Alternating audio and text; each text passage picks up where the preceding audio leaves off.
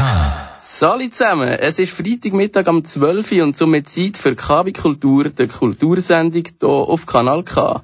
Ich, der Riccardo Cicchetti, werde euch die nächste halbe Stunde durch die Sendung begleiten. In der heutigen Ausgabe sind drei Themen im Fokus. Zum einen haben wir Tara Toffol und ihr Luststreifenfestival zu Basel. Auch der José González, der die Strassenmusik mit Hilfe von einem Orchester revolutioniert hat, bildet einen weiteren Bestandteil in der heutigen Sendung. Zum Schluss gibt es noch ein paar Kulturveranstaltungstipps in Kürze in der Rubrik V-Tipps. Anfangen wird die heutige Sendung aber mit der Claudia Storz, die über das Lebenswerk von der Sophie Hämmerli-Marti berichtet. Das gerade nach dem ersten Song von Monofona, The Benefit of Doubt.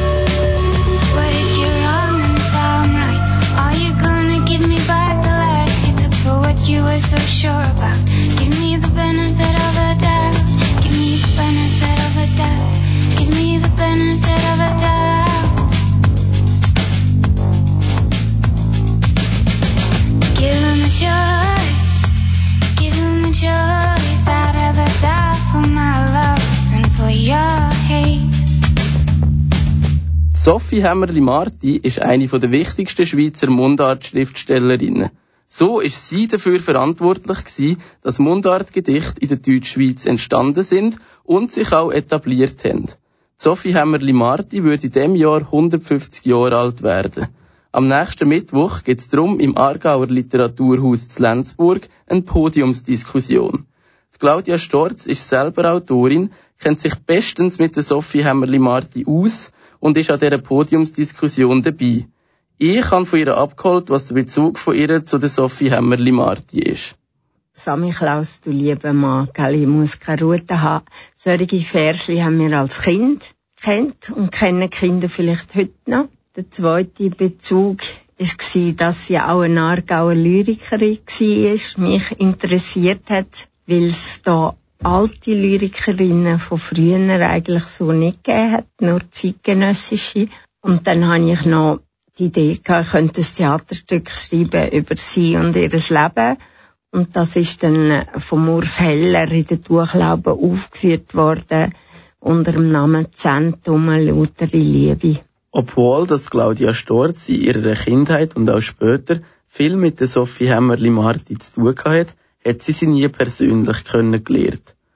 Wo Sophie Hämmerli-Marti 1942 gestorben ist, ist Claudia Storz noch nie auf der Welt gewesen. Es ist auch so, dass Sophie Hämmerli-Marti von Lenzburg ist und Claudia Storz eine Aarauer Autorin ist. Trotzdem hat sie sich von ihr inspirieren auch wenn sie am Anfang eher noch skeptisch war. Eigentlich habe ich mich eher aufgeregt, als ich angefangen die Gedichte zu lesen und bin erst langsam dahinter gekommen, wie viel Wertvolles und Schönes gibt. Aber es sind natürlich Vierzieler und es sind häufig eben liebliche Themen und so habe ich mich am Anfang innerlich aufgeregt und habe gedacht, die vielen Verkleinerungsformen und alles ist herzig und kindli und blümli. Aber mit der Zeit habe ich gemerkt, was dahinter ist und vor allem die Gedichte zum Thema Tod, die haben mich immer sehr beeindruckt. Der Tod ist nämlich ein zentrales Thema bei der Sophie Hämmerli-Marti So hat sie das Thema auch in ihrem Privatleben begleitet, erzählt Claudia Storz. Sophie Hämmerli-Marti hat als relativ junge Frau ihre Mann verloren. Er war Arzt in Lenzburg, hatte eine gut gehende Praxis gehabt und sie hatten vier kleine Mädchen. Und dann ist er in den Zug hineingefahren, ich glaube in die Zitalbahn.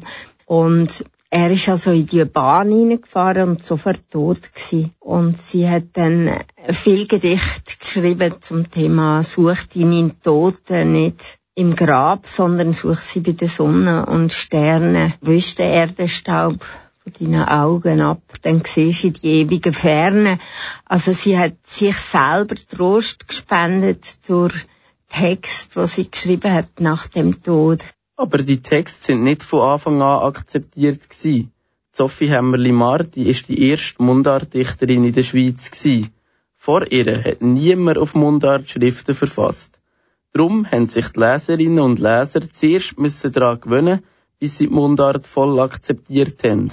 Im Gegensatz zu heute haben sich damals die Schriftsteller, also auch Gottfried Keller, als deutsche Literaten verstanden. Sie haben nie von Schweizer Literatur geredet, sondern von deutscher Literatur. Und das ist eben absolut marginal gewesen, dass jemand äh, Dialekt schreibt. Man hat gesagt, der Dialekt stirbt aus. Und man war gar nicht traurig. Gewesen. Es hat schon in Zürich Familien gegeben, reiche Familien, Akademikerfamilien und so weiter, die mit ihren Kindern Hochdeutsch geredet haben. Und man hat das Gefühl gehabt, das macht gar nichts, wenn der Dialekt ausstirbt. Zum Glück ist er das aber nicht. Zu einem grossen Teil verdanke ich mir das der Sophie Hämmerli-Marti. Sie hat mal den Mut gehabt, sich gegen die Grossmasse zu stellen. Darum gibt es heutzutage viele Mundartdichtende, die in den Kind mit ihren Gedichten ein Strahlen übers Gesicht können zaubern Wenn ihr jetzt gewundert geworden sind und noch mehr über Sophie Hämmerli-Marti erfahren wollt, findet Podiumsdiskussion ein Podium für Sophie Hämmerli-Marti im Aargauer Literaturhaus zu Lenzburg statt. Dort diskutieren die Autorin Claudia Storz, der Historiker Dominik Sauerländer und der Präsident der Stiftung Museum Burghalde, der Urs F. Meyer, über das Lebenswerk von der Sophie Hämmerli-Marti. Der Event findet nächsten Mittwoch, den 26. September, ab dem Viertel ab 7 statt. I'm losing all my senses falling into a smoky haze. She put a spell on me. She put a spell on me. Laid my head on a silky waist, offered me forbidden fruit to taste. I'm a sinner, a spell on you. I put a spell on you.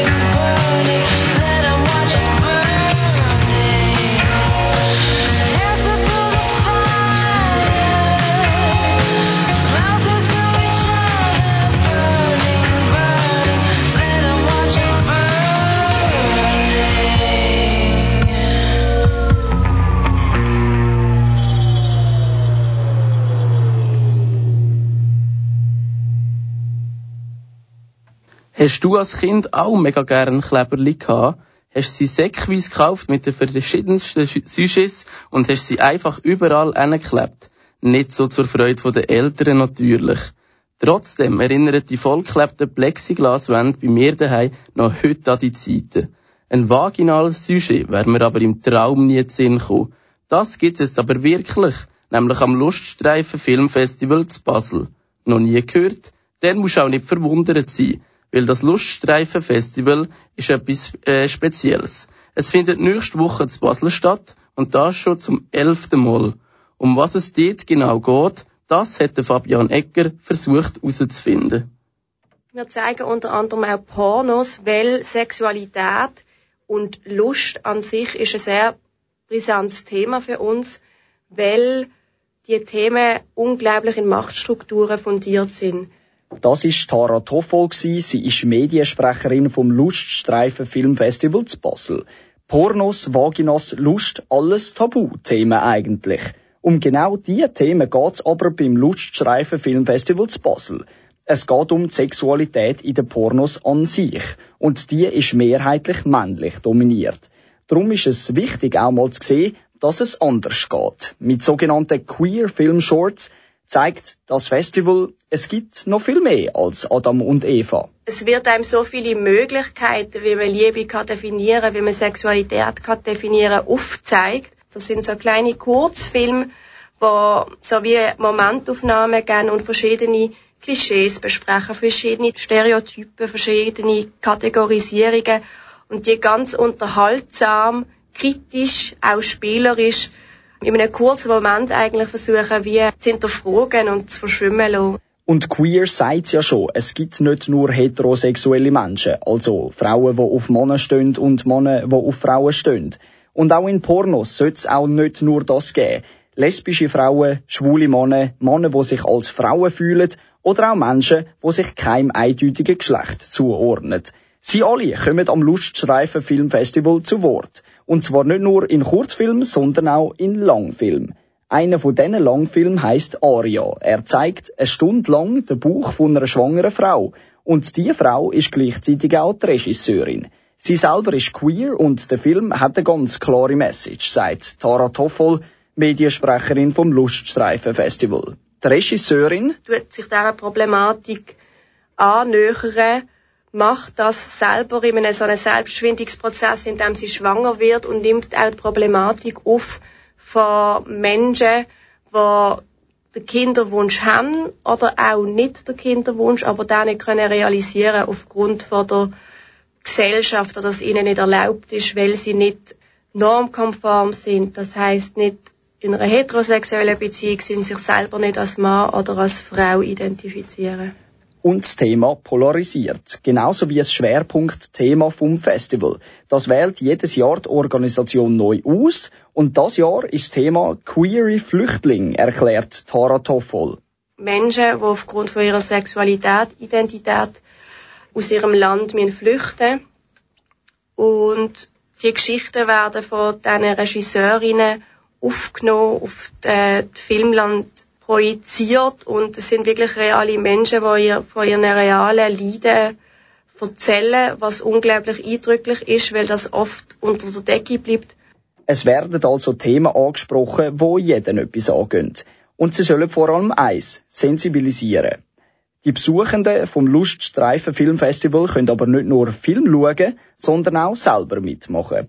Sie können in Workshops ihre eigenen Vagina-Kleber basteln oder mit Körperübungen ihre Lust besser kennenlernen. Es gibt auch Podiumsdiskussionen, bei denen können die Besucher dann auch Fragen an die Redner stellen. Es ist also ein Festival, wo alle zu Wort kommen und keiner ausgrenzt wird. Das Lustschreifen ist immer noch eine sehr wichtige Plattform, wie auch schon vor elf Jahren. Vielleicht auch je mehr, desto mehr, weil äh, wir haben die Möglichkeit, schwierige Themen zu enttabuisieren und auf schwierige Themen zu sensibilisieren, was in so einem Rahmen einfach möglich ist als alternative Plattform. Eine spannende Erfahrung also, das Luststreifen Filmfestival zu Basel. Es fährt nächsten Mittwoch am 26. September an und geht bis am Sonntag am 30. September. Es ist eines der grössten LGBTI-Filmfestivals in der Schweiz und es lockt jährlich 2500 Menschen an. Das ganze Programm findest du online auf der Website luststreifen.com. Ich wiederhole noch einmal, luststreifen.com. Übrigens, LGBTQI Plus ist unser Schwerpunkt im Oktober hier auf Kanal K.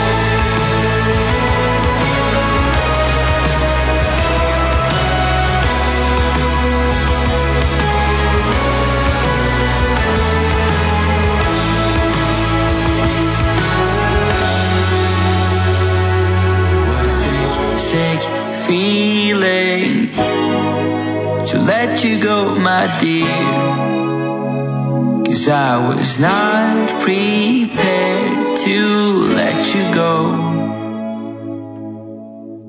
Strassenmusiker kennen wir alle. Sie stehen am Strassenrand allein mit ihrer Gitarre und dem Gitarrenkoffer vorne dran.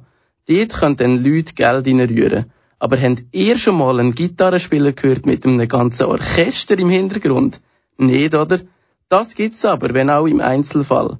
Und der Fall heißt José González. Er tritt nächste Woche in Zürich auf. Und was es genau mit dem José González und dem Orchester auf sich hat, erzählt uns der Fabian Egger.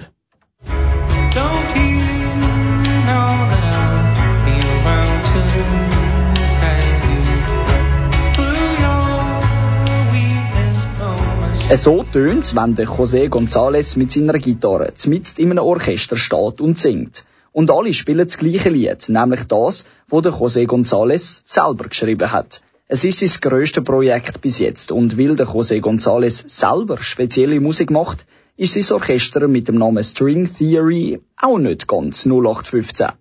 Uh, uh, es ist ein Orchester mit Leuten aus Berlin und vielen anderen Städten. Es besteht aus 22 Teilen. Die meisten davon sind klassisch, also Streicher, Holzbläser, Blechbläser und Klavier. Aber es hat auch einen Chor und eine Elektrogitarre. Und dann gibt es noch einen Teil mit Schlaginstrumenten, wo mehr experimentell ist. Es ist also ein sehr spannendes Orchester. Und genauso spannend wie das Orchester und die Zusammenarbeit, so spannend ist auch der Werdegang. Im Jahr 2009 hat es mit einem Experiment angefangen. Der José González und String Theory haben das erste Mal zusammengespielt. Im Jahr 2011 sind sie dann auch tatsächlich auf Tour gegangen und sie sind selber verblüfft gewesen. Das Ergebnis 19 Konzerte in ganz Europa, ausverkaufte Hallen mit Standing Ovations, begeisterte Fans von Berlin über London bis nach Paris. Aber so ganz geschenkt ist das natürlich nicht gewesen. Für den José González ist das nämlich eine grosse Umstellung gewesen. I was used to playing on my own. Ich bin mir gewöhnt gewesen, allein zu spielen. Und dort konnte ich selber das Tempo wechseln. Aber mit dem Orchester muss ich zu mir aufpassen. Auf die Stimmungen und vor allem auch auf den Dirigent. Er heisst PC Nackt. Und ich muss einfach viel mehr darauf aufpassen, was um mich herum passiert. Uh, yeah, just being way, way more aware of what, what's happening around. Und die Herausforderung ist schnell zum wahren Erfolg geworden. Es hätte nämlich auch ganz anders rauskommen können. Und so fragt sich der José González immer wieder, in welche Richtung sein Leben anders verlaufen wäre. Aufgewachsen ist er nämlich in Schweden. Seine Eltern aber kommen aus Argentinien, also an einer ganz anderen Ecke auf der Welt. Und das bringt der José González immer wieder zum Nachdenken. Nur schon, wenn ich mir vorstelle, in Argentinien zu leben. Ich glaube, ich hätte es anders leben. Aber was ich sicher von meinen Eltern und vor allem von meinem Dad habe, ist die Stimme und das Musikalische. Also vielleicht hätte ich Musik gemacht, aber vielleicht auch nicht. Ich meine, ich habe sehr viel Interesse. Mein Bruder unterrichtet Philosophie und meine Schwester schafft in der Anthropologie. Er hätte also gerade so gut auch können Akademiker werden, sagt der José González weiter. Zum Glück sitzt er jetzt aber nicht irgendwo im Bürostuhl, sondern verzaubert uns schon seit 15 Jahren mit seiner Musik. Er ist jetzt 40 Jahre alt und hat ein einjähriges Kind. Jetzt hat er also zwei Familien. Die eine zusammen mit dem Orchester und die andere daheim in Schweden. Der José González zusammen mit dem Orchester String Theory kommt nächste Woche tatsächlich in die Schweiz. Ihr Auftritt am Dienstag, 25. September im Zürcher Volkshaus. Und Tickets sind zum Glück noch nicht ausverkauft. Ihr könnt die Tickets sogar bei uns gewinnen. Auf Facebook ist zurzeit ein Gewinnspiel für 2x2 Tickets am Laufen. Also zögern nicht lang und schlönt zu.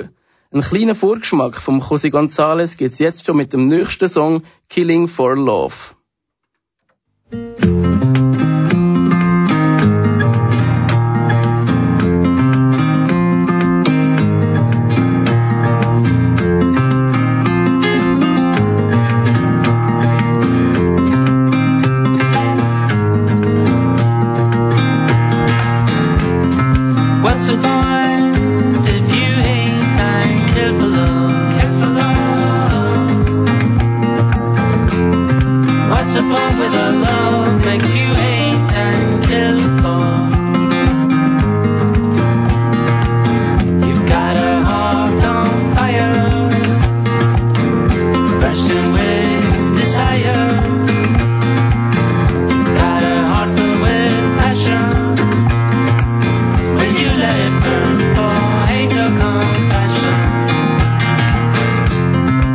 support.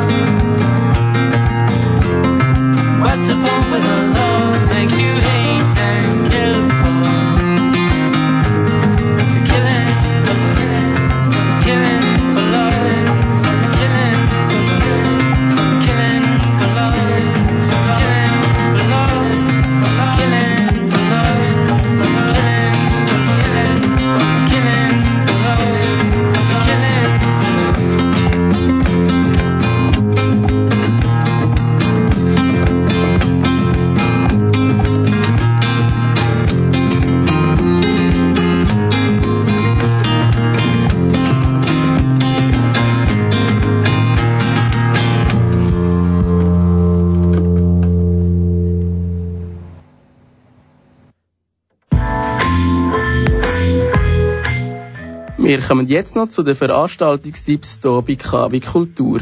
Wir präsentieren euch vier Kulturtipps fürs Wochenende und die nächste Woche. Guck mal, Günther, Kunst. Schon der Name verratet, dass es etwas Spezielles ist. Das Kollektiv mit dem Namen hat nämlich eine neue Ausstellung im Kulturhaus Tomasini zu Lenzburg. Und dort gibt es nicht nur Bilder anzuschauen. Künstler machen dort eigene Performances mit Tanz, Musik und sogar mit Filmen. Es gibt aber auch Workshops und kulinarische Zaubereien zu geniessen. Das Thema dieser Ausstellung Kunst in der Öffentlichkeit. Guck mal, Günther, Kunst. Schon seit dem 13. September in Lenzburg. Das Ganze geht noch bis am 13. Oktober. Kommen wir zum V-Typ 2. Das ist Hidden Tracks über Musik und Erinnerung. Bei dieser Vorführung geht es darum, wie Musik unser Leben und Erinnerungen beeinflusst. Ein Chor und eine Performerin gehen dabei auf eine spannende Spurensuche und rundet das Ganze mit Schauspielkunst ab. Hidden Tracks hat gestern im Tickbaden angefangen und läuft auch heute oben am Viertel ab 8 wieder dort. Für die, die heute nicht an der Vorstellung arbeiten, gibt es auch noch weitere Vorführungen, nämlich morgen oben am Viertel ab 8 und am Sonntag das letzte Mal dann noch am 5 Wir kommen zu V-Typ 3. Die Ausstellungsreihe Caravan feiert ihr 10-jähriges Jubiläum. Im Aargauer Kunsthaus zu Aarau kannst du die junge Schweizer Kunstszene beobachten. Man kann viel Neues entdecken, vielleicht auch Kunst, die sie so noch nie gegeben hat. Dazu gibt es ein Podiumsgespräch über den Stellenwert der jungen Kunst. Es gibt sogar noch Performances und ein anschließendes Konzert. Zehn Jahre Caravan geht noch bis übermorgen Sonntag, den 23. September. Es wird blutig, nämlich am Dichterduell Milva Stark gegen Remo Zumstein. Richtig blüten wird es dort aber niemand, es geht um Poesie. Das Ganze findet am nächsten Donnerstag, 27. September im Royal Baden statt und geht vom halb acht bis um halb zwölf. Das ist es schon wieder mit der heutigen Ausgabe von KW Kultur. Jetzt wünsche ich, der Riccardo Cicchetti, euch weiter viel Spaß mit dem K-Tracks Tagesprogramm hier auf Kanal K und wünsche euch ein schönes Wochenende. Auch nächste Woche gibt es wieder jeweils eine KW Kulturausgabe, am Donnerstag am Morgen um halb sieben und am Freitag über den Mittag vom 12 bis um halb eins.